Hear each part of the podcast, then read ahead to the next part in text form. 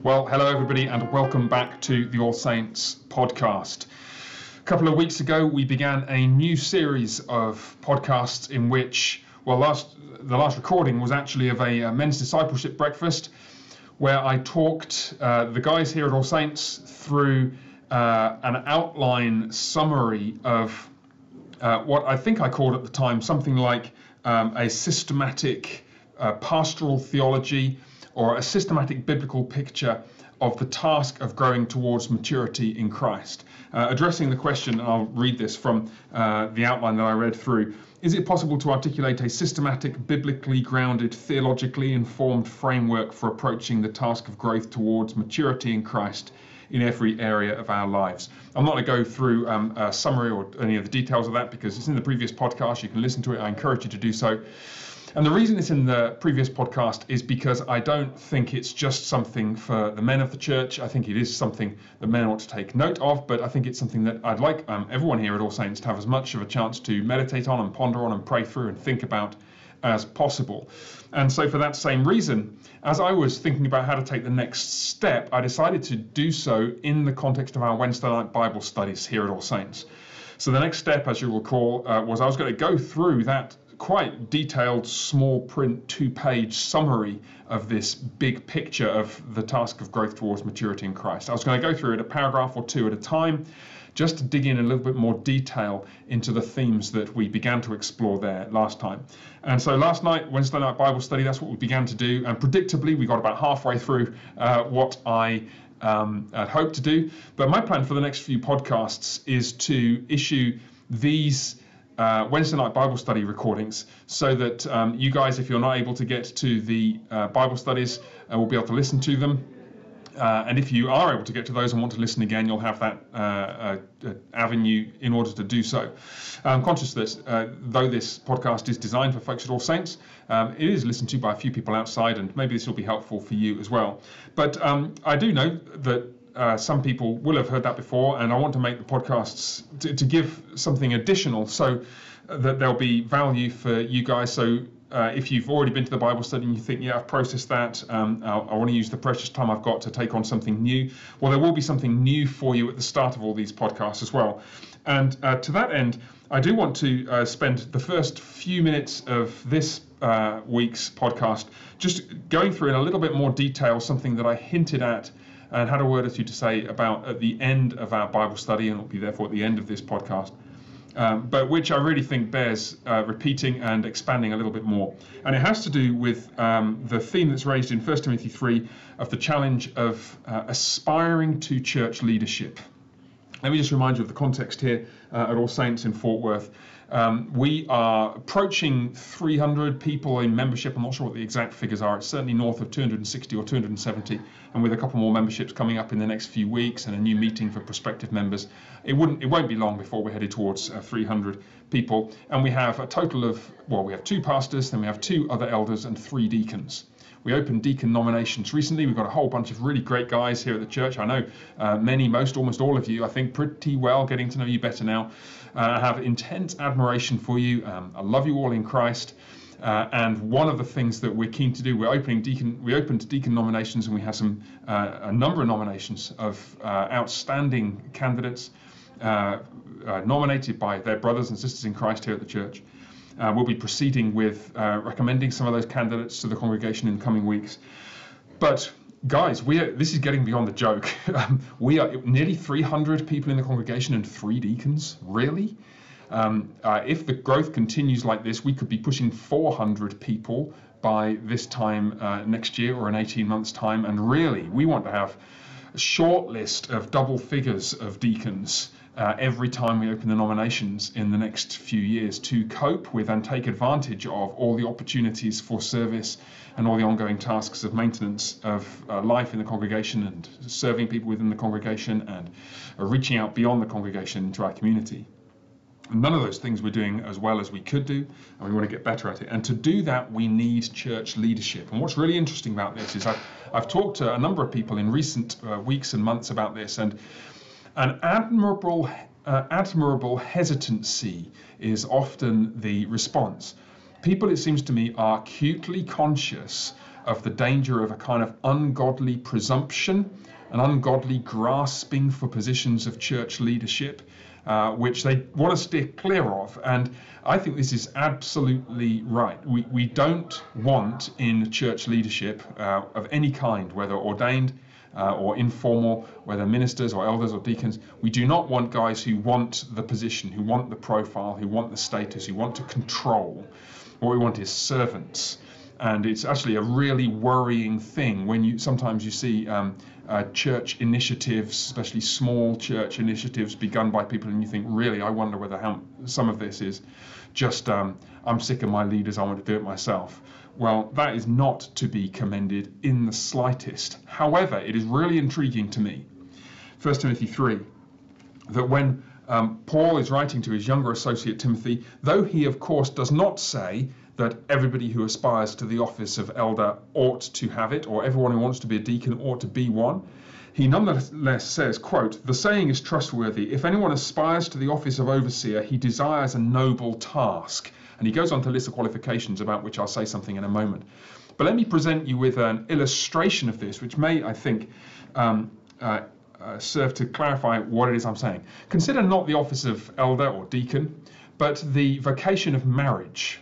And let me just talk to the gentleman, but ladies, you can imagine that me saying the same thing to you, just with the sexes reversed. Gentlemen, if you were 16, 17, 18, 20, 25 years old, not married, and wanted to be married, I would say you're desiring a noble thing, and it would be a good thing for you to want to be married. It's a tremendous blessing, it's a real joy, and that's why many people who are single would like to be married. And I would say your principal task is not to figure out which app to use to find somebody who, through the online dating world, to get to know and maybe begin a relationship with. Not that there's anything wrong with the online dating world. If you're going to use the internet, you may as well use it for something useful, and why not find a spouse that way, with all the relevant qualifications and so on in place. What I mean, though, is that your principal task is to make yourself ready for that vocation. It will be a bad thing for somebody who's not ready for marriage to aspire to marriage, just as it would be a bad thing for somebody who's not ready for church or a responsibility or a diaconal or eldership responsibility to aspire to that. But it would be a very good thing if somebody said, you know what, I would love to be married. I'd love to serve somebody else and be blessed myself in this way. And it means, therefore, that I need to prepare myself for it. I need to prepare myself for it, so that if it should happen that the right lady, or if you're a lady, the right gentleman comes along, you are ready. That's the spirit that I would encourage a single young person, or not so young person for that matter, to adopt. Not to be constantly worrying and wondering whether the right person is going to come along, but just to make yourself ready if he or she does. Right, so what I'm going to say about eldership. It should not be an ambition in the sense of this is an achievement that I want to accomplish, something I want to tick off to aspire to church leadership. But it certainly should be something that every man is aspiring to be the kind of man who could be considered.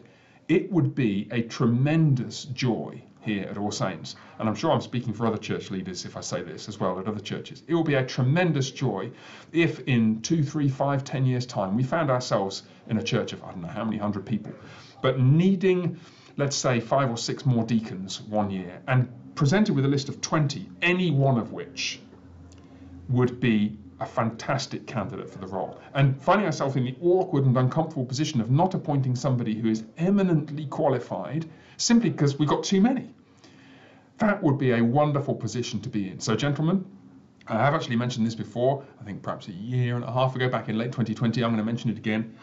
Notice, please, that the qualifications for eldership and diaconal ministry are almost exclusively things towards which every man ought to be aspiring. The only thing really that's not is the teaching gift aspect of being an elder. And even that, though it's not something which is quite the moral imperative of everything else, is nonetheless a great thing to be able to aspire to, if not in a formal office or as a preacher, nonetheless to be able to teach and encourage and instruct others in your family and in the church and elsewhere.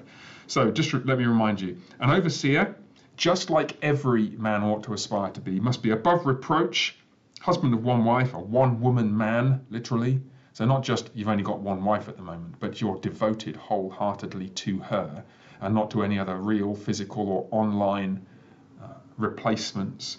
Sober-minded, self-controlled, respectable, hospitable. Just think of those things. What could you do in the next month or 6 months or whatever to become more hospitable or more self-controlled? What are the things that you need to deal with in that respect? Able to teach, not a drunkard, not violent, but gentle, not quarrelsome. My goodness. Would that every prospective wannabe church leader were not quarrelsome. Wouldn't the world be different? Not a lover of money, he must manage his own household well with all dignity, keeping his children submissive, for if someone doesn't know how to manage his own household, how will he care for God's church? He must not be a recent convert. Well, if you're converted now in 5 years, you won't be a recent convert. Just keep growing. Or else he may become puffed up with conceit and fall into the condemnation of the devil. That probably is part of the thing that I mentioned earlier, that some men are rightly worried about, that you don't want to aspire to this for the wrong reason. Fair enough. Moreover, he must be well thought of by outsiders so that he may not fall into disgrace, into a snare of the devil. And likewise for deacons, many of the qualifications are similar, if not exactly the same, though there are some differences, of course. Must be dignified. There's a thought. Deacons must be dignified, not putting on a show of gravitas, not having figured out how to hack conversations so that people think that you have gravitas, a show of slightly deeper voice and slightly slower to speak and slightly more distant, but actually dignified. Not double-tongued, a man of his word, not addicted to much wine, able to have a beer or two, but never able to have six, just unthinkable. Not greedy for dishonest gain. They must hold the mystery of the faith with a clear conscience. Let them also be tested first. Let me say a word about that. That means first take the opportunity to serve when you're not a deacon. Come and find one of the deacons in your church here at All Saints or wherever else you are and say, hey, brother, what can I do to help? I see you running around the church, clearing away the hymn books or sorting out the communion wine or screwing in new light bulbs or whatever it is. Hey, you don't need to be the guy who screws in the light bulbs. Could I do that for you? Is there anything I could do to help you, to take responsibility for stuff around the place? Any maintenance that needs doing, any tasks that need, any stuff that needs to be bought from the shop and brought over to the church, anything like that. Take the opportunity to have, to take the test of real practical experience of service in that way. And let them serve as deacons if they prove themselves blameless or complete or able to. You let a man serve as a deacon who's already acting like one, basically. So start acting like one, being a servant in that sense. Their wives likewise must be dignified, not slanderers, but sober-minded, faithful in all things. So ladies, genuinely, the circumstances do sometimes arise in which a man is in himself, insofar as his own conduct goes, seems to be eminently suited, but you start to think maybe there's something wrong because his wife doesn't display these character traits, and it might be the man's fault, and in some sense it's always the man's responsibility in marriage to deal with that situation. But ladies, you can help or hinder your husband in serving the church in this way, and that really is what this is all about, as I'll come to finally in a moment. But husband but one wife, managing their children, their own households well. Kids, pray for your dads. Teenage boys, well, I'll be coming after you in 10 years' time, but for the time being, it's your dad that I'm interested in this context. Pray for your father. And grow into the kind of children who genuinely do credit to the effort that your mum and dad put into raising you and providing for you.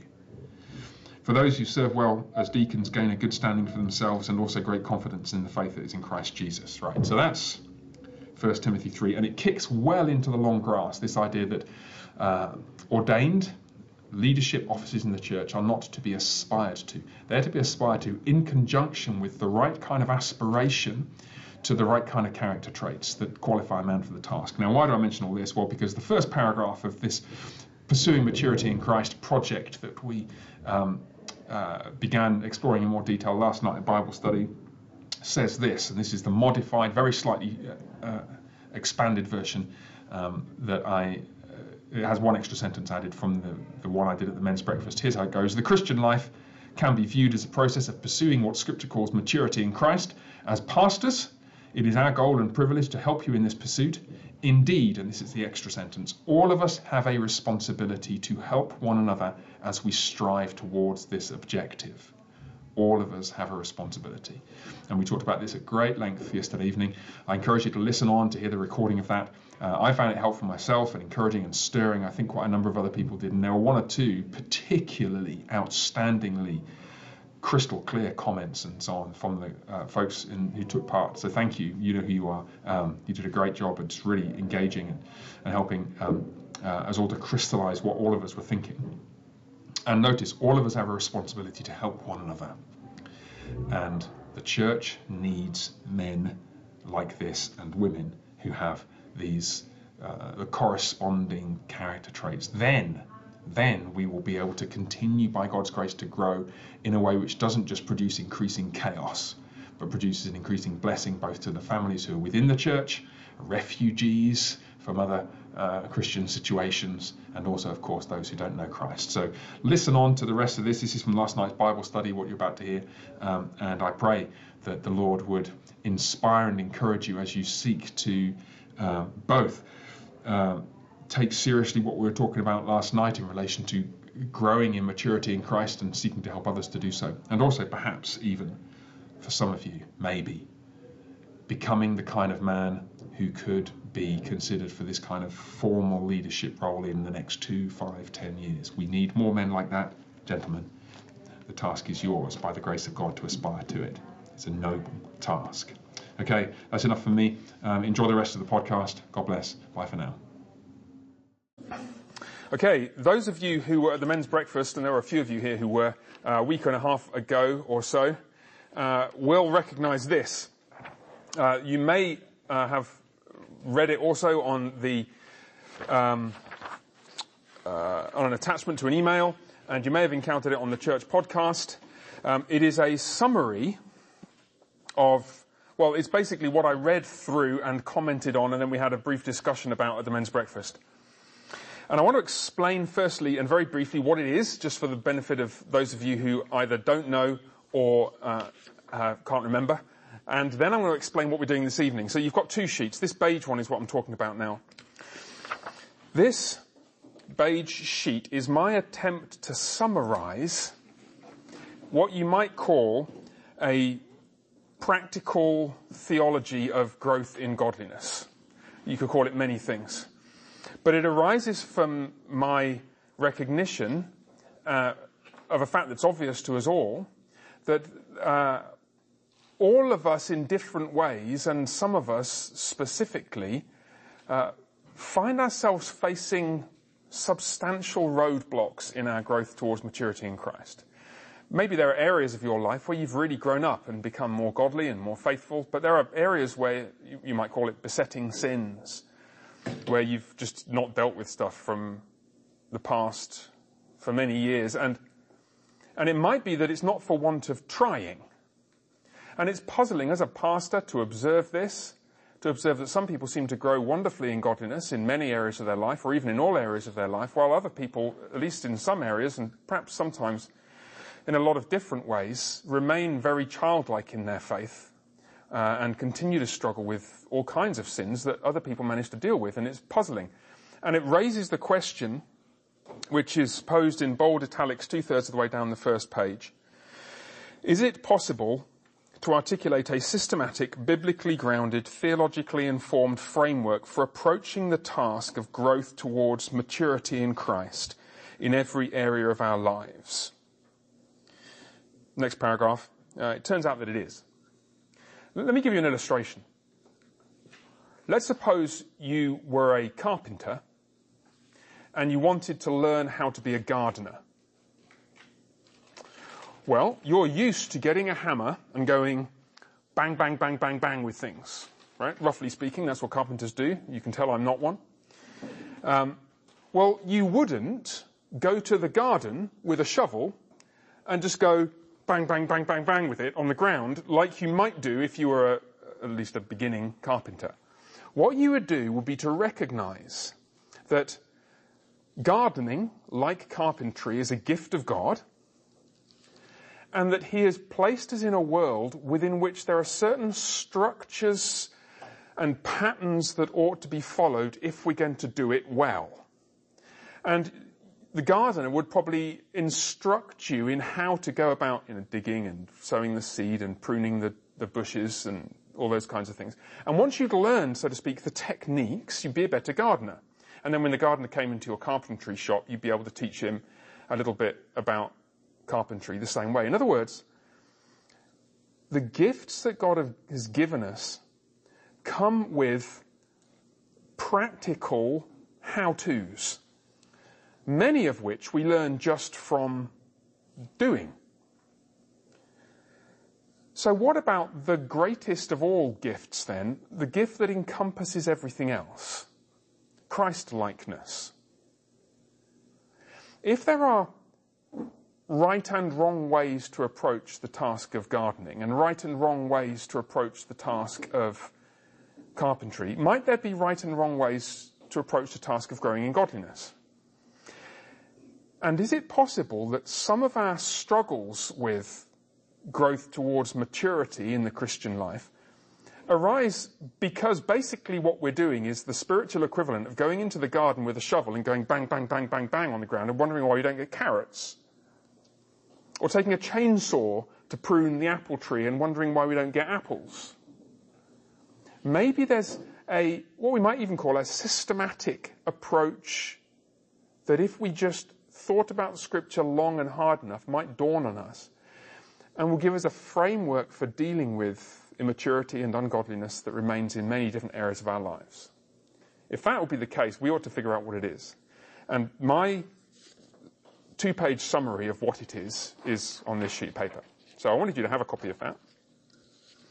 I'm not going to read through it now. What I'm going to do now is what I said I was going to do for the men at the men's discipleship breakfast, which was to begin the task of going through it much more slowly and digging more deeply into it. Today we're going to look just at the first two paragraphs. I was wondering what would be the best context to do this. I don't think sermons are really the best because we have other priorities in sermons and they're somewhat shorter and there's no real space for interaction, and I want there to be space for interaction.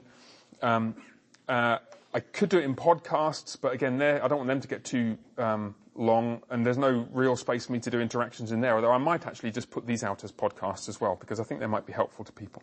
What I'm going to do instead is to take this time during Bible study to go through that summary, one or two paragraphs at a time, and try and help you to dig a little bit more deeply into it and see what I had in mind by it. And I hope it will raise lots of questions.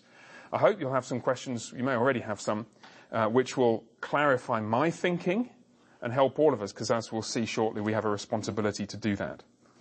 So what I want to do, very simply, is to read the first two paragraphs of that, which are on this white handout you've got in front of you.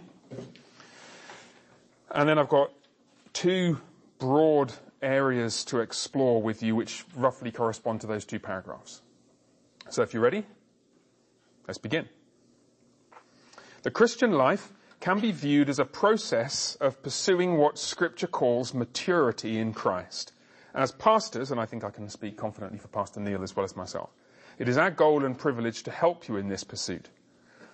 For clarity, I've added one extra sentence to this first paragraph, which didn't appear in the original handout, and that arose actually from the men's discipleship discussion. I'll talk about that in a second.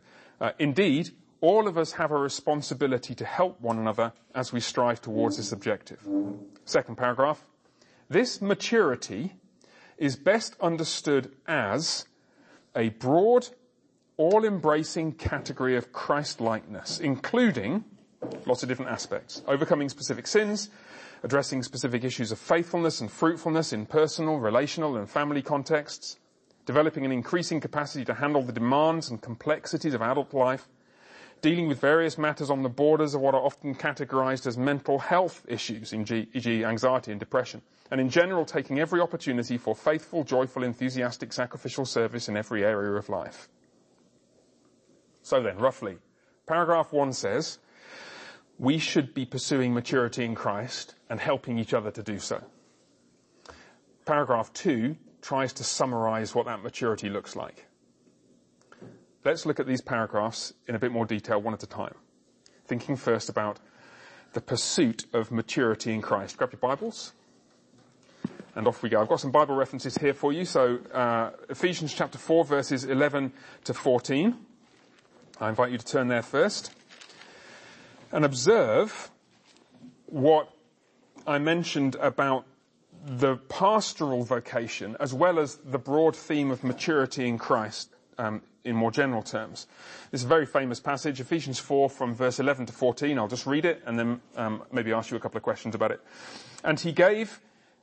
This, you know where this comes in the book of Ephesians, okay? This is second half of the book of Ephesians, how God is building his church so that they demonstrate what God is doing in history to bring all things under the rule of Christ. One of the things God does in his church to facilitate that process is, verse 11, to give apostles, prophets, evangelists, and pastors and teachers to equip the saints for the work of ministry, for building up the body of Christ, until we all attain to the unity of the faith and of the knowledge of the Son of God, to mature manhood, to the measure of the stature of the fullness of Christ, so that we may no longer be children, tossed to and fro by the waves and carried about by every wind of doctrine, by human cunning, by craftiness in deceitful schemes. Okay, so God has given the church gifts, including, strange as it may seem, Pastor Neil and me. Not the only gifts here mentioned, apostles, prophets, evangelists, and so on are also mentioned. But pastors are mentioned specifically. 2 verse 12, what are we supposed to do? I'm going to start asking people whose eye I catch to... Casey, in verse 12, what are we supposed to do? You were relying on your device, which is now gone screen blank, and you need to do the thumb thing to make... Okay, so Mr. Whittlesey, verse 12, what are you supposed to do? To equip the... Yeah, very good. To equip the saints for the work of ministry. It is not the case that there's no distinction between pastors and everybody else. There are differences, but it's not like we do the whole thing and you guys just relax. This is one of the reasons, also prompted by Mr. Robinson's comment, why I included the third sentence in the first paragraph above. All of us have a responsibility. One of the things we're going to be thinking about in the next few minutes particularly is the responsibility we all have to help one another grow. Notice a few other bits and pieces. What are we supposed to grow until, verse 13? Until we all reach what? Unity of the faith. Yeah, unity of the faith and knowledge of the Son of God. Some kind of shared, comprehensive, mutually agreed upon, deep and rich understanding of our faith. Well, that feels like it's some way off. We could work quite a long time and still have progress to make there. And what else? Yes, very good. To mature manhood. Literally to a full-grown man, or to a mature man. This picks up on the theme of Ephesians more broadly, which you'll remember is that it's in Christ that all these blessings are found. And when we talk about growing to maturity, really what we're talking about is growing more fully into his likeness, or into him even. Picture a branch grafted into a tree. The branch grows in strength in proportion to the degree to which it's more strongly connected by a thicker kind of, what's the bit of the plant called where the branch comes out of the main trunk? I don't know. But when that bit becomes thick and strong, it's grafted more firmly into the trunk of the tree. And so it becomes stronger. And the reason why Silas is nodding is because he's thinking of Calvin's doctrine of the Christian... Of the Christian faith most generally, isn't he? The union with Christ at the centre of everything. We've been talking about this in Bible and theology classes. This is what it's talking about, yeah? Very good. And the goal is mature manhood, mature Christ-likeness, and it's the role of pastors to help everybody to reach that. It's contrasted with being children in verse 14, and it's also contrasted with doctrinal vagueness and wobbliness blown around by every wind of doctrine. We want unity of the faith, not every crazy nutcase idea finds its way into the church and everyone goes, oh, that sounds good. Yeah. So, Ephesians 4. Just a few other bits and pieces from Colossians chapter 1, verse 28. Similar themes are present. Just over a few pages to the right in your Bibles, where Paul says, him we proclaim. Who's him? Well, he is Christ. It's interesting. The content of his message is identified as the person, We could really think about that. Maybe you want to think about that a bit later, but we'll skip over it for now. We proclaim him, warning everyone and teaching everyone in all wisdom, that we may present everyone mature in Christ. That's what he wants to do. And similarly, in chapter 4, verse 12, just over the page again to the right, it's Epaphras, who's the church planter that started the church in Colossae, who is here described as struggling on your behalf in his prayers that you may stand mature and fully assured in all the will of God. So he's praying that this congregation, they're all saved. Doesn't look like there's any huge problem that's already invaded the church at Colossae. Chapter 2 says it might do in the future, but they're saved, they're believers, but he doesn't want them just to be snatched off the deck of a sinking, burning ship. He wants them to be secure and well-grounded as believers in Christ. And I'm always, no, not always, occasionally struck when it comes to the pastoral vocation by what Jesus says in Luke 11:46, where he castigates the lawyers, or the teachers of the law, for loading people with burdens that are hard to bear. And you yourselves don't touch the burdens with one of your fingers. That's a rather literal rendering. We might render it more idiomatically, like the NIV does, I think. You don't lift a finger to help them. You set before them this standard of righteousness. And the lawyers did set before the people this standard of righteousness. And then not show them how to do it. Didn't lift a finger to help them. And it's that kind of motive, actually, that drove me in one way or another to try and frame the big picture of this. I wanted to help myself and those whom Pastor Neil and I have the privilege of pastoring to think about how should we... I don't want us all to be just banging our head against a brick wall for 20 years and then I can retire. Phew, I've done my job, you know. I want us to be making progress. And maybe there are things that if we understood God's ways better, we wouldn't be going out into the backyard with a shovel and banging it on the ground expecting to see carrots and peas springing up magically. But we'd see progress. So much for the role of pastors. Let's skip off that quickly. On to the next subheading, helping one another. Now this I really want to spend a bit of time on. Turn with me to Galatians 6. This will be familiar to you. We're back in Paul's letters.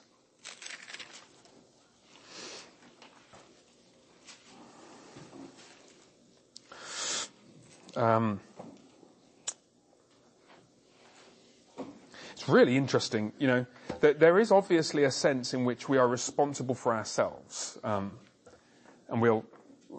all that we say is kind of suffused with that conviction. But it's really intriguing. In Galatians 6, Paul addresses these brothers who he's really laid into for 5 chapters, or at least for the first 2 or 3. If anyone is caught in any transgression, well, there's a description of so many of us so much of the time, isn't it? Caught, ensnared in something.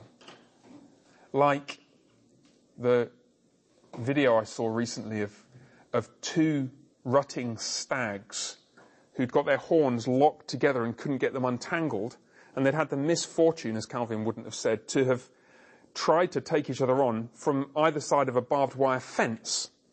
And so barbed wire had got tangled up in their horns. And so there we are, like a rotting stag, battling against sin, but just so tangled up in it. And then all the barbed wire kind of tangling around the head of this poor animal. And there was a guy, basically 2 guys went over and tried to free them. Amazing video, if you can find it. Caught in a transgression. Well, what do you need? Well, you need a guy to come and maybe hold you down, like if you're a rutting stag, or to set you free. You who are spiritual, and here it doesn't mean like the super-duper Christians. It's a dig at the background in the book of Galatians to people who are still attached to the structures of the Old Covenant law and are trying to live as Christians as though Jesus hasn't come and still attached to circumcision and so on and so forth. You who are of the Spirit, who have realized that the coming of Christ transforms things, go and help your brother who's still a little bit too stuck on Moses, even after Moses' sell-by date has come. Go and help him and restore him. Don't just point the finger, you're stupid, you get your theology sorted out, you'd be far better off. No, go and restore him in a spirit of gentleness. End of verse 1. Keep watch on yourself, lest you too be tempted. And this well-known verse, verse 2, bear one another's burdens. Not like the teachers of the law. Here's a burden. 50 sermons on the Ten Commandments. Right, see ya. No, go and help. Yeah? And you can easily think of implications of those commandments that we've talked through in the past, where probably at various times all of us could use some help with. And so fulfill the law of Christ. You see, you fulfill the law of Christ when you go and help somebody else who needs help struggling with it. On the same page, Galatians 5, it's really interesting. The fruits of the Spirit section, and the preceded by the works of the flesh section in verses 16 to 26, come in the context of verses 13 and 14, where, okay, well, let's read verse 13. You were called to freedom, brothers, only don't use your freedom as an opportunity for the flesh. Again, it's referring to the fleshly old covenant commands and so on and so forth. So what's the alternative to using your freedom as an opportunity for the flesh, which might be also your own sinful desires? But through love, serve one another. The whole law is summed up in this command, love your neighbour as yourself. So serving one another and loving one another is the background against which he then launches into the fruit of the Spirit. Love, joy, peace, patience, kindness. All those things are designed to function as ways of serving one another, helping one another to grow in faithfulness. I thought I'd throw this one in Exodus 23. Just turn back to Exodus 23. It makes me laugh. It shouldn't. Bits of the Bible is supposed to make you laugh. This probably shouldn't. But it is. I threw it in because I thought it would stick in your minds. Exodus 23, verse 4 and 5. This is in the Lord's, or Moses' as well, exposition of the Ten Commandments in Exodus 20. And we know that the Ten Commandments are summed up in the law of love. Love God and love your neighbour. Exodus 23, verse 4. If you meet your enemy's ox or his donkey going astray, you shall bring it back to him. If you see the donkey of one who hates you lying down under its burden, you shall refrain from leaving him with it. You shall rescue it with him. It's kind of a comical scene, isn't it? You're still 5 miles from Jerusalem and it's a big hill to walk up, and somebody who hates you's got like all the shopping from Walmart on the back of a completely overloaded and exhausted donkey that looks like it's got allergies or something. It's like, you know how terrible you feel when you've got whatever it is you're allergic to. And you just put down your shopping bags and go over to the guy who hates you and lift up his burden off the back of his donkey and help him with it. And it's a really striking image, and it seems to be in the background of how Paul then uses the imagery of burden in Galatians 6. So, it's easy enough to imagine, you're thinking after today, maybe I need to have a sort of prayer partner. We meet up once a month and just have a cup of coffee and pray for each other. And I'm going to find somebody I really like, which is great. I hope there's somebody in the church you really like. And then somebody who gets on your nerves calls you and says, after Pastor Jeffrey said today, I'm wondering whether I should meet up with somebody once a month to have a cup of coffee and pray with them. And you're like, oh, really? Sorry, I'm taken. No, because their donkey is lying down in a ditch over there and they need somebody to help them out. And they called you. This is one of the comments you made, I think, Mr. Robinson, about developing a culture of openness. You said this week last Saturday, readiness to get beyond the superficial in our conversations and so on. Well, I think this is, at the very least, an intriguing illustration of that. A couple more back in the New Testament, Romans 15. We've been thinking up to this point about the kind of help that we might offer in relation to, I guess, either dealing with sins, or dealing with issues of just problems, things you're finding difficult in life. And there are many circumstances that you can imagine that would would fall into that category? Well, the requirement to help one another extends in other directions also, and famously in Romans 14 and 15, it extends in doctrinal directions. That is to say, there are some issues that might cause theological disagreement in which those whom Paul describes as strong, perhaps possessed of a greater and broader understanding, which makes them realize they're able actually in good conscience to embrace certain actions that somebody else who's weak feels uncomfortable with, say. Well, the strong have an obligation to bear with the failings of the weak, according to chapter 15, verse 1, and not to please ourselves.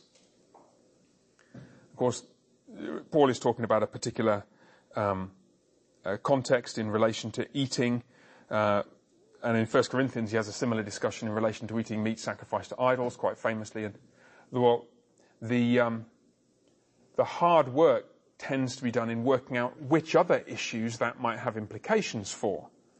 But it's just really interesting to me that whenever this comes up in the practicalities of church life, the strong seem at pains to emphasize, well, this doesn't apply here. I'm yet to find somebody who is plainly in the category of the strong, volunteering the notion that, yeah, maybe Romans 15:1 really applies very strongly, no pun intended here. Much, much more commonly, those who are keen to embrace their liberties in Christ, which may be right and God-given liberties, are at pains to find ways of explaining how this doesn't really apply to me in this circumstance. So maybe this chapter never applies to anything then. A completely redundant chapter of the Bible. Yeah, exactly. And finally, a nice summary one to end on. First Thessalonians 5, 14 and 15.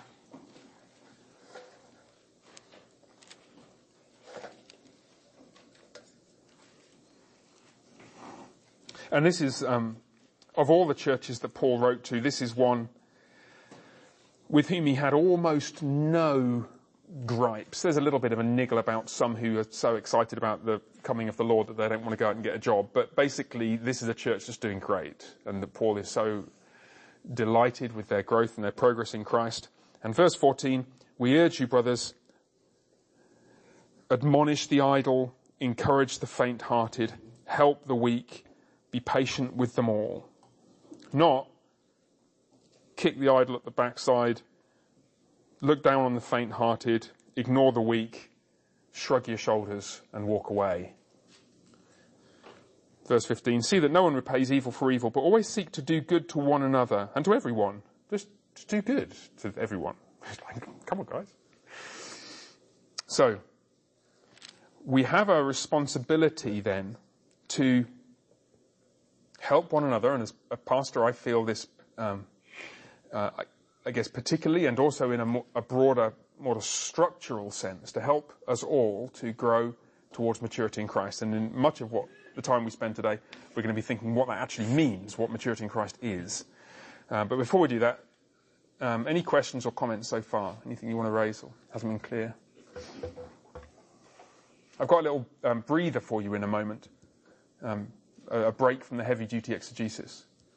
But any questions before we jump into that? Yeah, Mrs. I wasn't really sure what you were referring to about Romans 15:1. Yeah. So the issue in Romans 15:1 and the similar passage in 1 Corinthians is that there are certain issues which, like food sacrificed to idols, where an idol is nothing at all in the world. There's no God but one. You can eat anything you like that's wherever it's bought. If it's been sacrificed to some God, or if it's kosher or halal or whatever it is, doesn't matter. Eat halal meat if you want, because Allah is just a figment of the imagination of those Muslims who believe in him. It's nothing at all. But not everybody knows this, and some people are so troubled by the thought of meat sacrificed to idols that they feel it right to curtail their freedom, because to indulge in eating that meat would be to sin, because they're eating meat sacrificed to an idol and they're participating with demons and so on. Now, what should happen in those circumstances when you've got two believers, one who've got their different opinions? The answer is the strong, who's right theologically, should restrict his freedom for the sake of the weak. And the question is, to what other things does that apply? And my slightly, my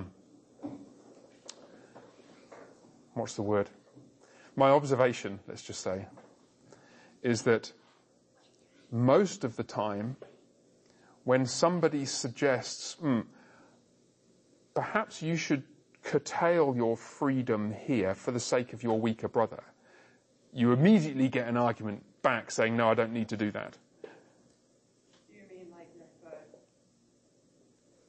if somebody has had a problem with drunkenness, then when you're around that person, you shouldn't drink? Right. That would be one example. That's the kind of issue, where this sometimes arises. And of course, the underlying issue is, to whom are you responsible? You're not to please ourselves, Paul says.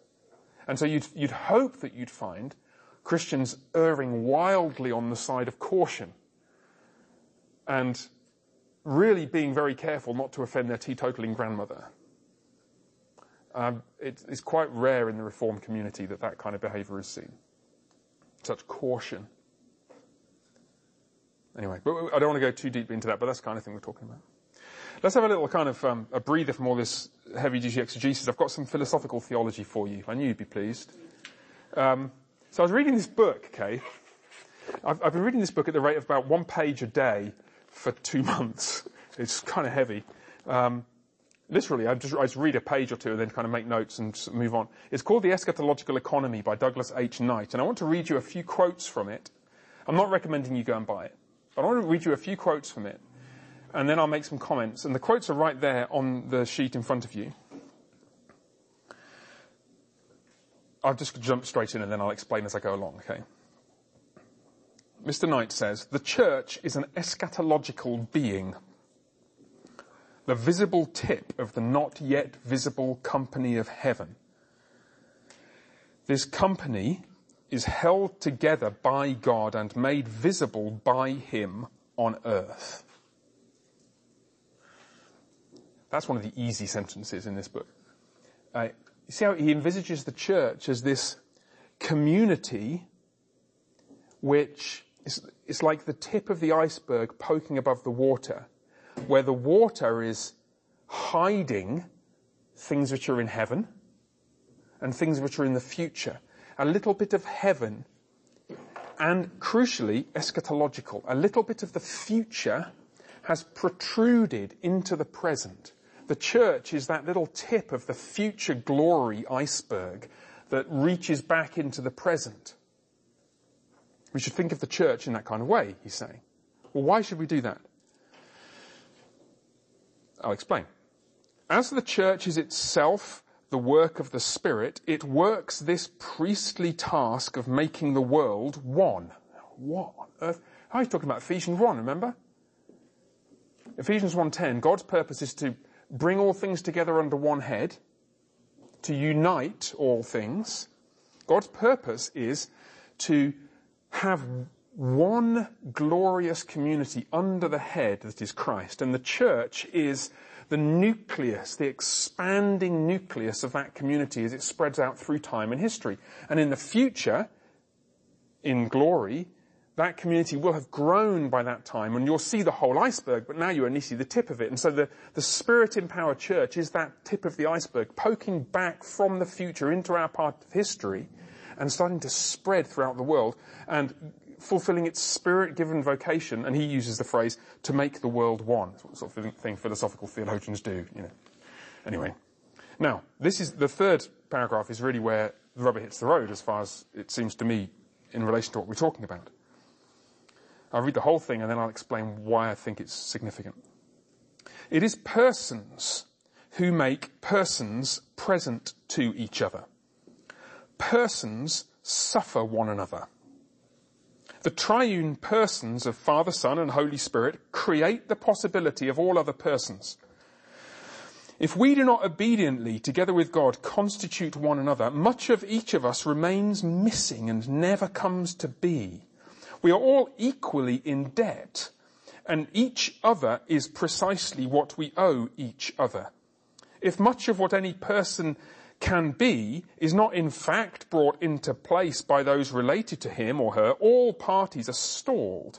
It is the real task of each of us to come up with the whole of the rest of us. A whole that is coincident with the end that God works. Each of us owes all others this future, and it is to this end that we are determined and from which we are measured. What we owe each other is measured from what God intends that we become. We owe each other and God this relationship and this being. And all the people said, what? No. Right. So what Knight is articulating, Mr. Knight, Dr. PhD from London University, is what's called a relational ontology. That is to say, what makes you you is your relationships with other people. Imagine just you being you, but none of the people that you know are in existence. You're just a little island, a little atom of humanity.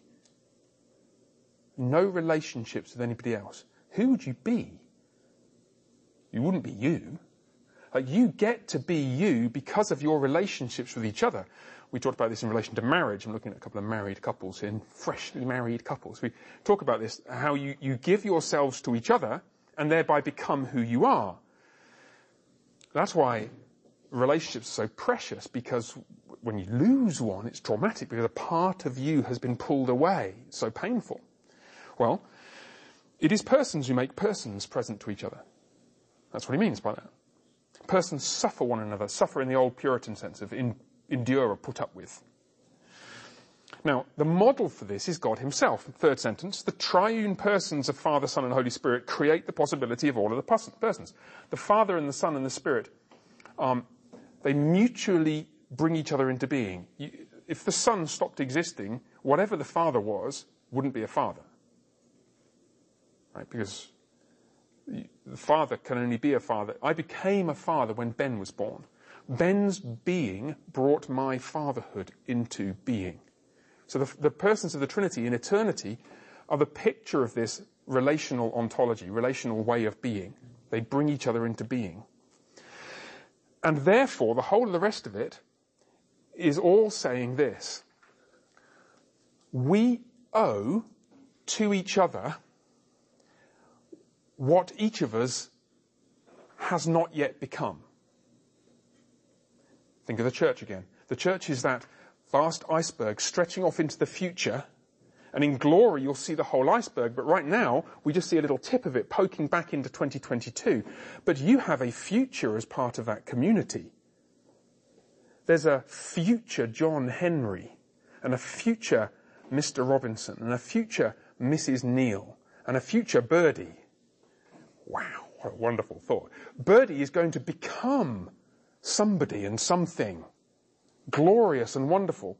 And we owe her that thing that she isn't yet. Because the only place she's going to get it from is from us, those relationships that she has with us. And so principally right now her parents and her brothers and sisters, but when, she's baptized, when was she baptized? Not long ago, was it? Yeah, not long ago, I remember. And we all committed to support and encourage, I forget the exact phrasing when we make that commitment after the baptism, but what we're committing to, giving being to one another so that we bring into being the future them that doesn't yet exist. Now look again at what he says and it will make sense, you see. If we don't obediently, together with God, constitute each other, much of each of us remains missing and never comes to be. If we just say, well, never mind, don't like Birdie. Humanly speaking, that the Birdie will not become what God has... And this is where you have to be a bit careful with the doctrine of the sovereignty of God. It will happen because God is sovereign over it, but hypothetically speaking, we are equally in debt, and each other is precisely what we owe each other. I owe Fraser, future Fraser.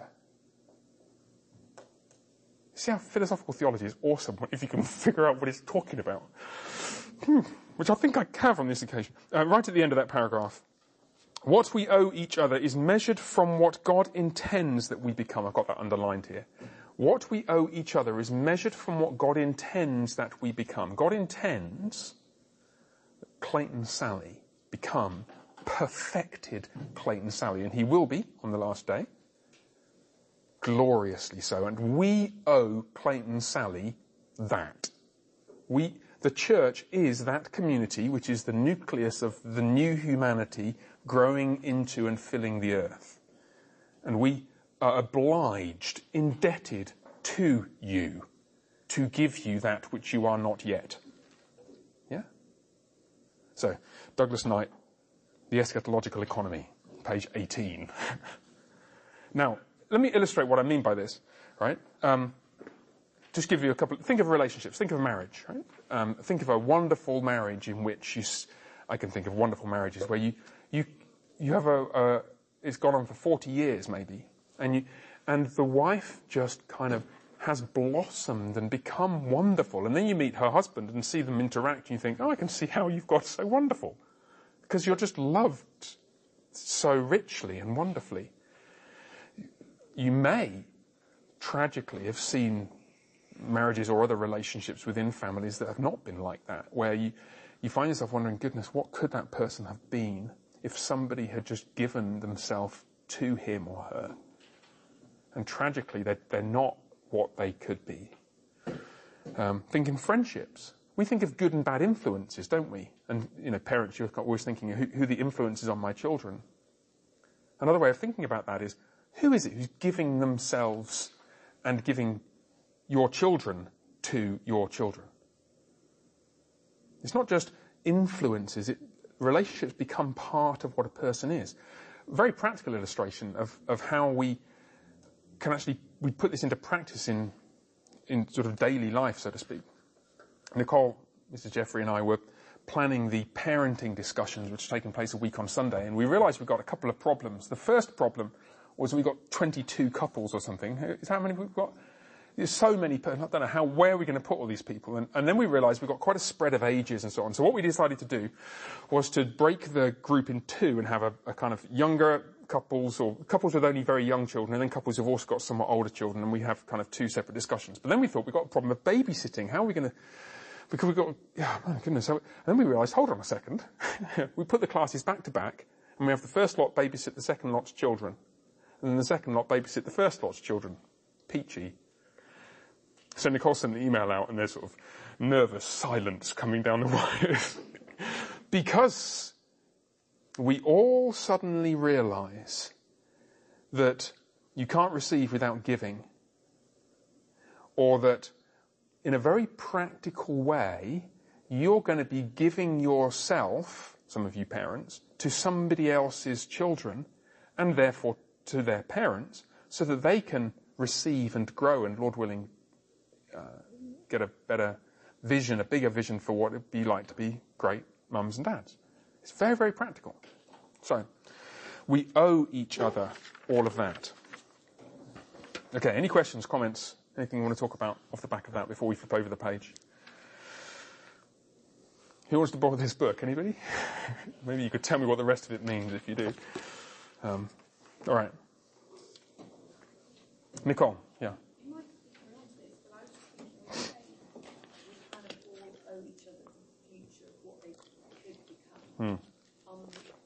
Being realistic, we can't give ourselves to everybody. So I kind of get the vision, but I kind of think, well, how do you... So practically, yeah, so you're not responsible for every ounce of every other person in the universe's being, yeah. So your responsibility must be in proportion to and conditioned by the character of your relationship with them.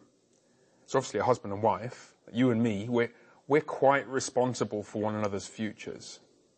And if anyone sees Nicole walking around looking so totally miserable, it's probably my fault. It probably isn't your fault initially. It might be. It depends what you said. Right. So relational proximity conditions the degree and the kind of debt that we have to each other. But we all have that debt in principle to each other. Think of what one word can do.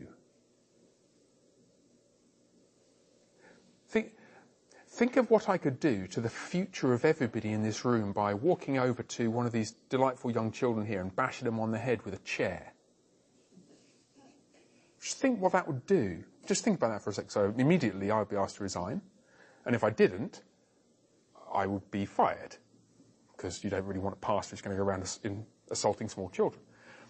Well, what would that then do to the life and future of the church here? And probably for a number of people, their kind of perspective on, pastors.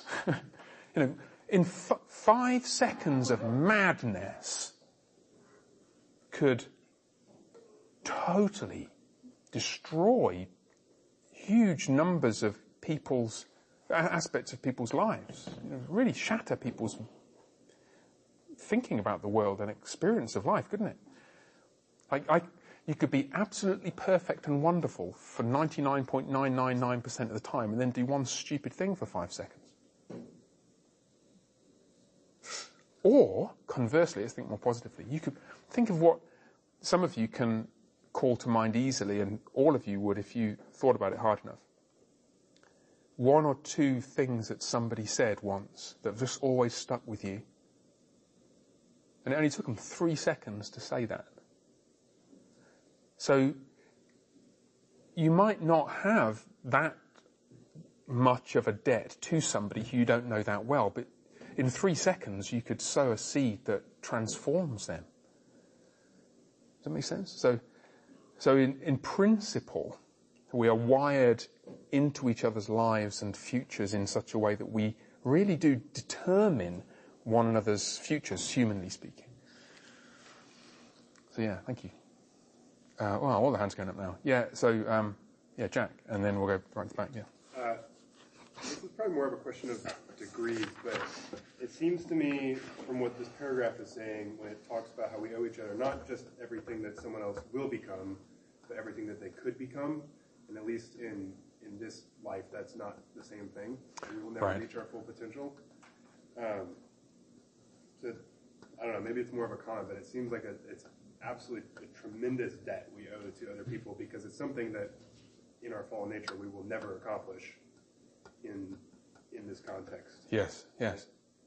So one way of framing that is it to say that you've got this permanent gap between what we know our aspirations should be and where we know that the reality will end up. Mm-hmm. Is that a familiar thought to people? You have it in relation to yourself. Every aspect of your life, actually, probably, from your godliness in every domain to career advancement to the way your kids will turn out and how much money you'll earn and what your retirement will be like and whether the kitchen will ever get clean again and what my 18th birthday party will be like. All these things. There's this gap between expectation and reality. But most significantly, in what history brings about for somebody else. Yeah. Okay, so how do you deal with the gap between aspiration and what you know will be probably reality?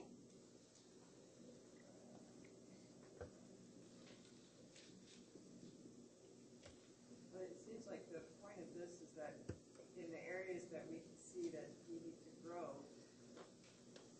we need to find a way to do that. And maybe it's finding someone that is farther along in that sphere. And asking for help, and I've got some sort of podcast that's all about structure and all of that, but if there's if we can see that gap, then we should do something about it. Mm-hmm. And ask the Lord to help us to make some progress. Right. And look to our brothers and sisters to help. Yeah. It's not their full responsibility, but we should be helping So, I mean, that's really lucid and comprehensive, and lots of different ways of saying don't give up. Does that make sense? It seems that this is reframing, like, I've always thought, like, I'm sinning in a way by falling short of my own potential. However, this seems like when I look at someone that I care about or someone that's in my life, if they're falling short of their potential, that's a way that I'm failing. I think it means more like just we owe them truth and love and Jesus. Like, that's how I look at it. Like, just don't bash him over the head with a chair, you know? Like, there's that. Don't beat them with the Bible. Just grow with them. And, so, there's a couple of things here. So, like, you are not responsible for them, but you are responsible to how you react to them and how you treat them. Yeah, I think that's really helpful, because we need to find a way of saying, look, you're actually responsible for your sins, so stop it. But not just stop it. Let me give you a hand here. Does that make sense? And I think what you've done, Jack, is to capture and reframe the kind of thing that arises from when Jesus says in the Sermon on the Mount, be perfect as your heavenly Father is perfect. And we also say, yeah, well, you'll never be perfect, but do your best. And we sort of blunt the force of it slightly.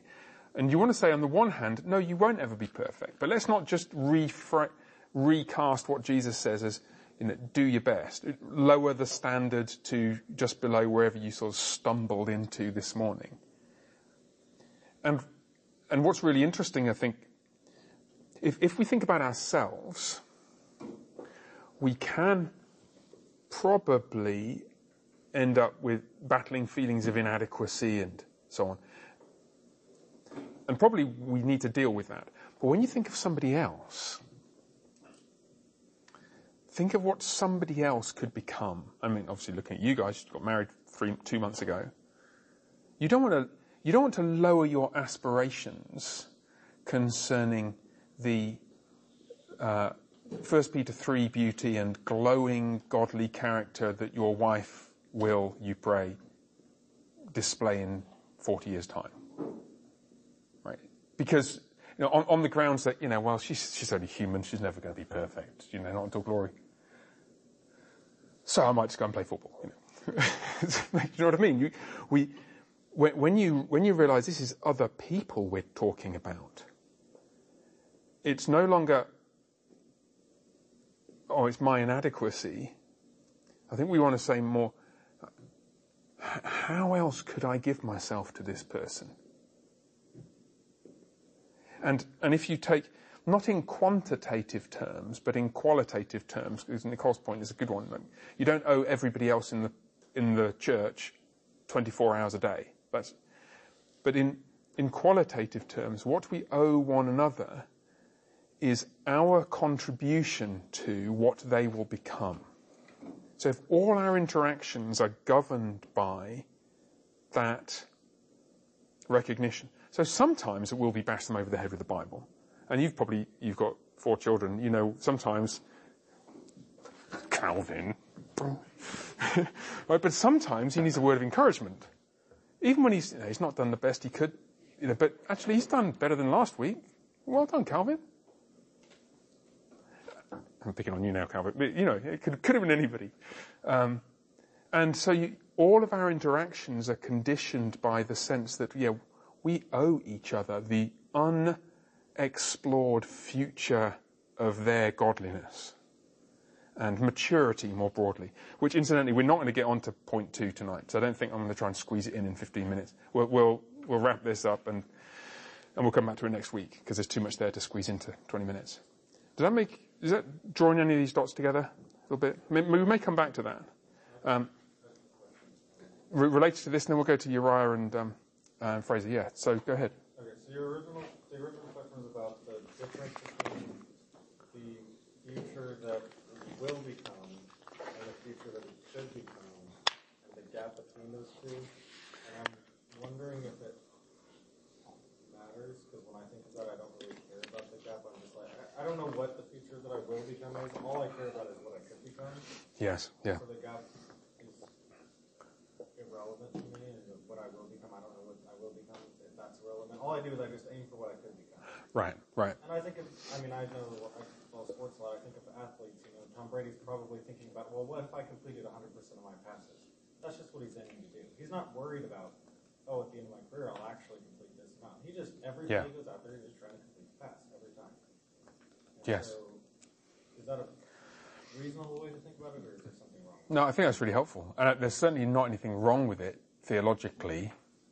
Practically, it's very useful. See, practically, it's just workable, isn't it? You don't get up in the morning and go and think, right, homeschool, math, history, English, piano practice. I'm going to try 73% effort today. You don't ever think that, do you? Bible and theology class at church. I'm going to try 46. Take me on, seriously. Get a shock. You go out and you think, let's give this 100%.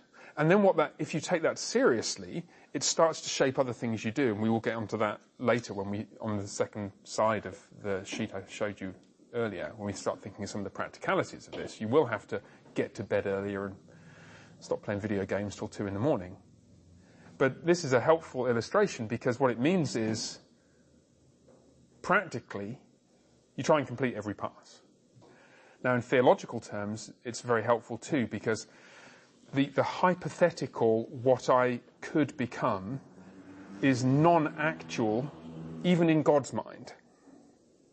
What's in God's mind is your actual future, but it's deliberately hidden from you.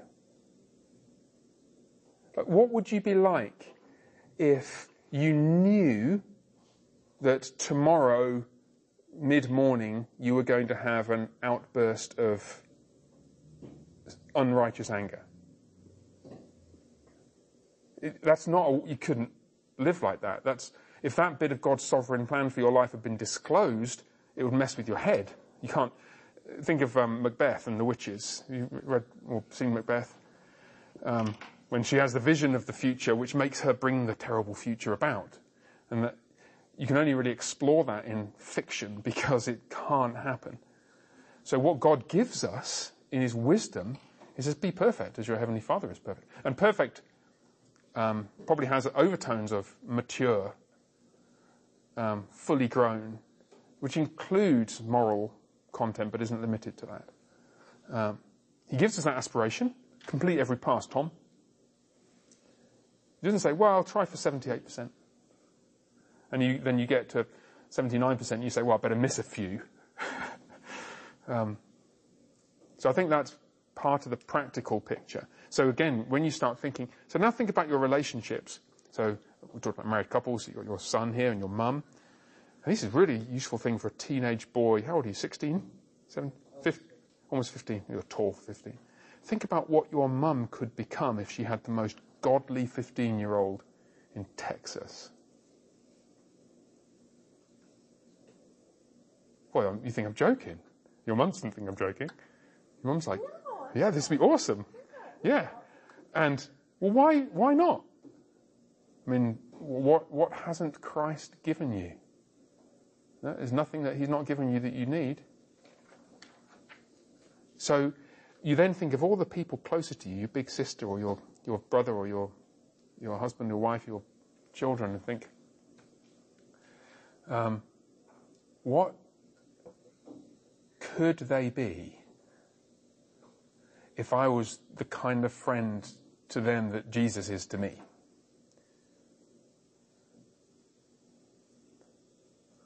And back to Douglas Knight, we owe each other that.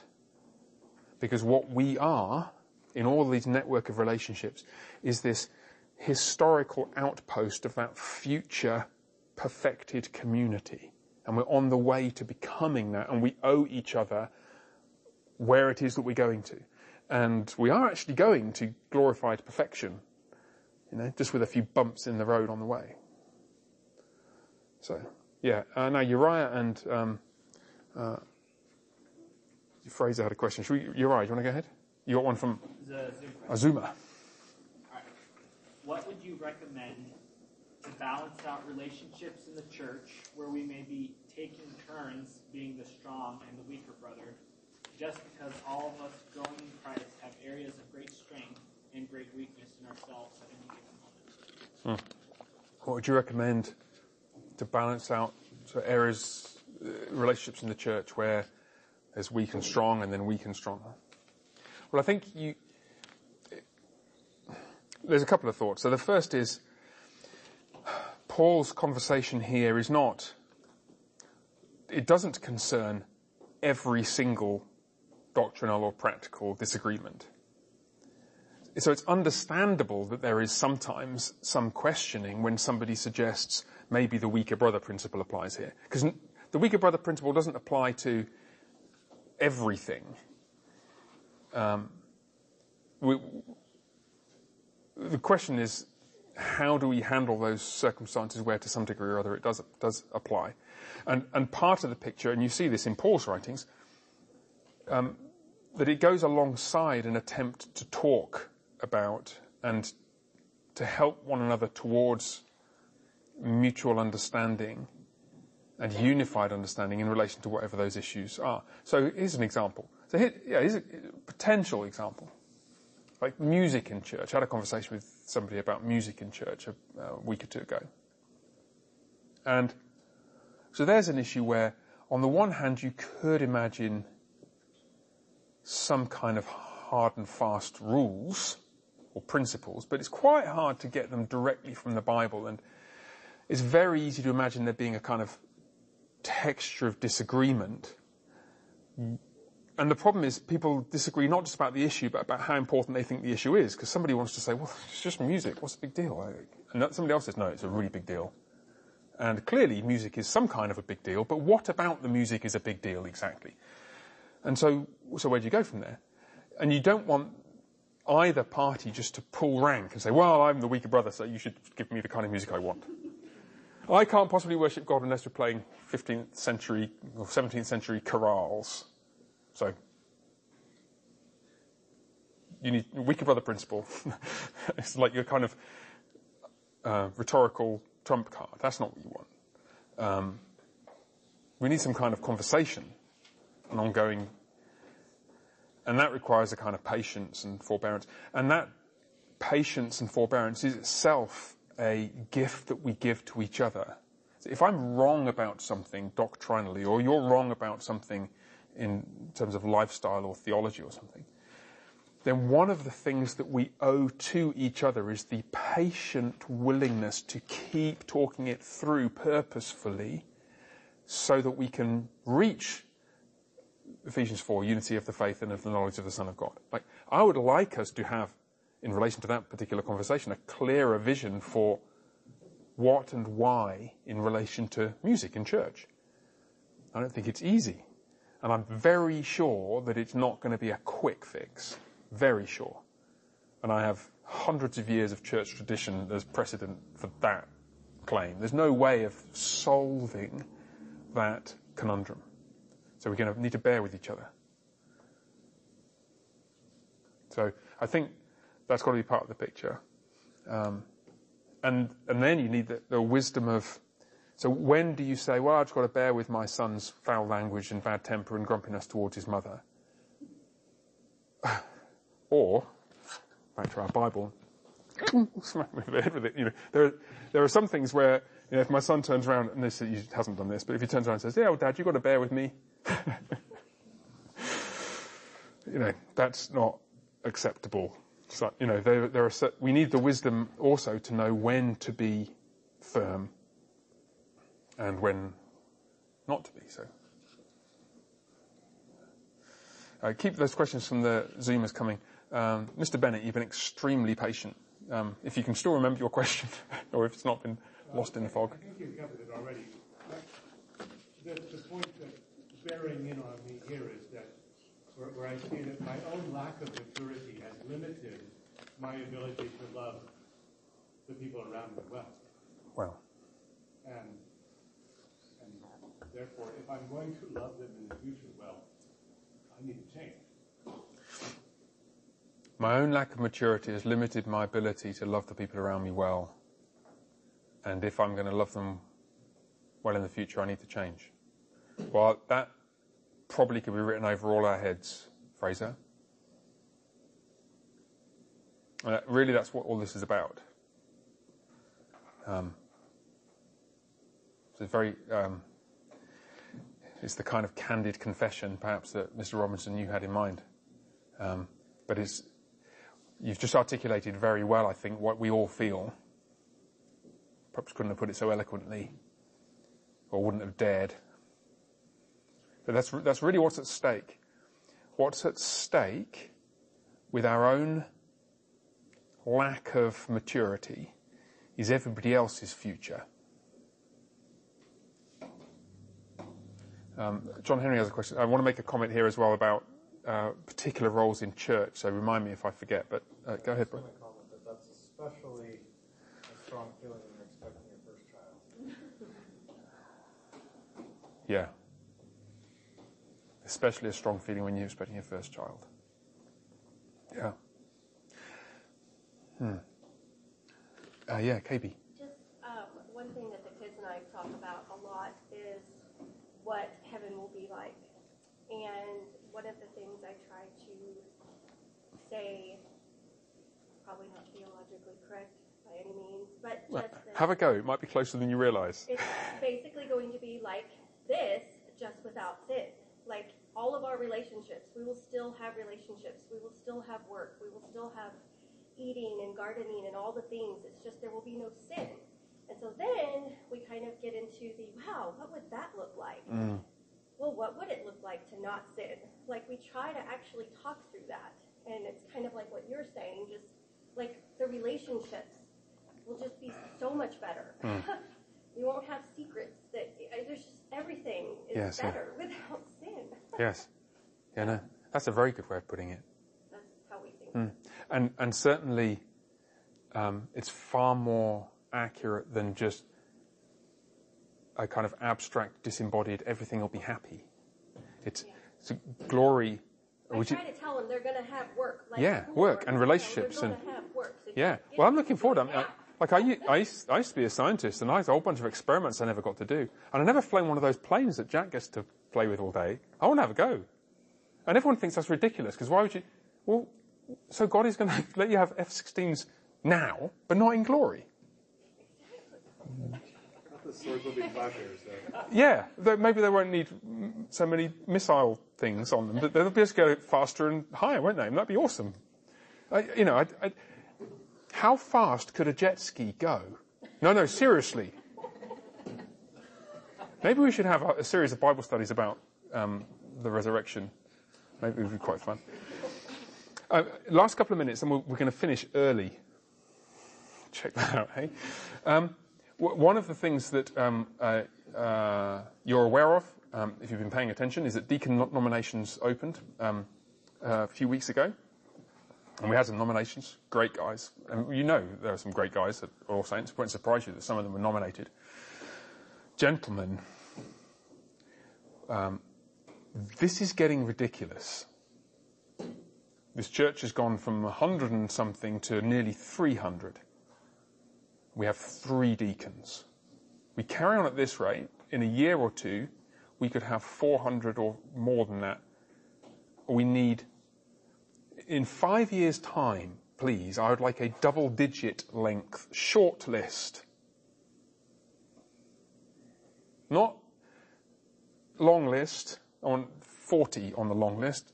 A double-digit length of men who are tested, who've taken the initiative themselves to educate themselves theologically, who have gone to the existing deacons and said, hey, Nate, Sean, Daniel, how can I serve? And have then done it.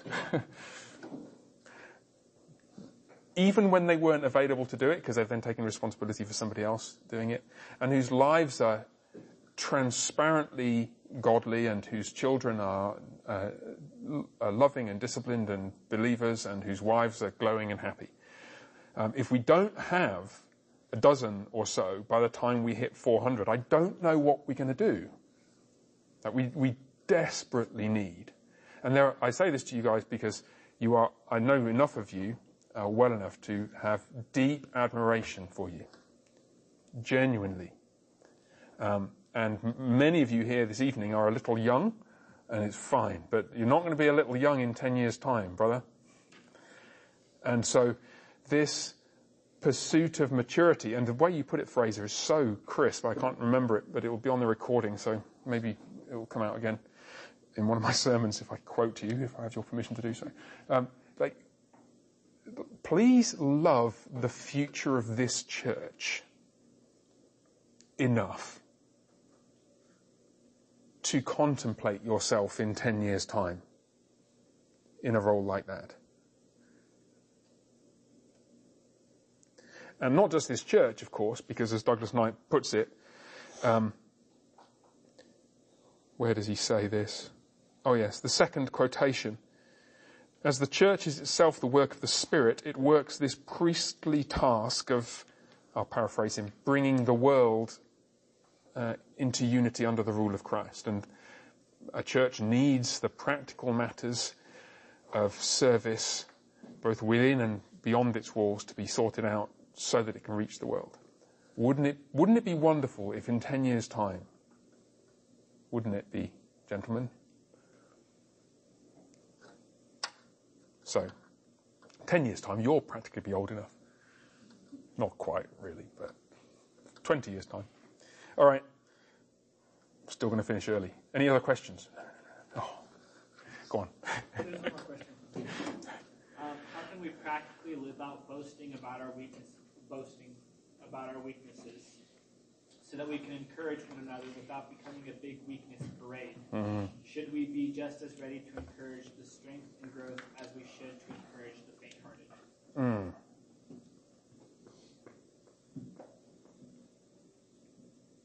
So boasting about weaknesses.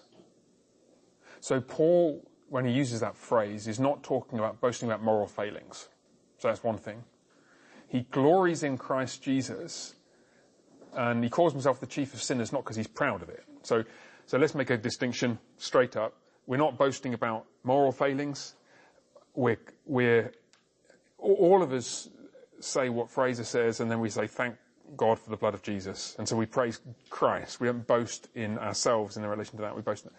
And then I think, you know, you look around, you see your fantastic 14, nearly 15-year-old son, and you say, aren't I great? No. You say, thank God. And we recognize our weaknesses, and so we boast in our weaknesses in that sense, where we recognize that our not moral failings, but practical incapacities have left space for God to work wonders. Does that make sense? I think that's probably a helpful way. I mean, there's a lot more could be said, but and that's certainly what's in Paul's mind, and when he's talking to Timothy, he says much the same sort of thing. Okie dokie. So next week, we'll come back to the second half of it. I knew it was being a bit ambitious to do two paragraphs in an hour and a half, hour and a quarter. We'll jump it back into looking more specifically and concretely at what I mean by maturity in Christ. We've already established that it is our responsibility both to pursue it and to help one another to do so, and particularly the latter. Well, now we need to figure out what it is, and to that task we turn next Wednesday. So join us if you're able to make it. Great to have you Zoomers. I think we might have a record tonight for the most questions asked on Zoom. See if we can break it next week. Let's pray as we finish. Merciful Father, we're grateful to you for one another, for the privilege of being this nucleus of the future intruding into the present, and we recognize our high calling to grow into what the church is called to be, and to cause one another to do that. Please would you help us to pour into one another's lives what each of us needs to become the mature, godly Christ-like men and women that we are called to be. And we pray in Jesus' name. Amen. Thank you very much, everybody. God bless you. And see you Saturday. Saturday, if you're able to make it at the conference. You've got an RSVP from me. So if you haven't yet replied and are able to come, please do so. And looking forward to seeing you. Bye for now.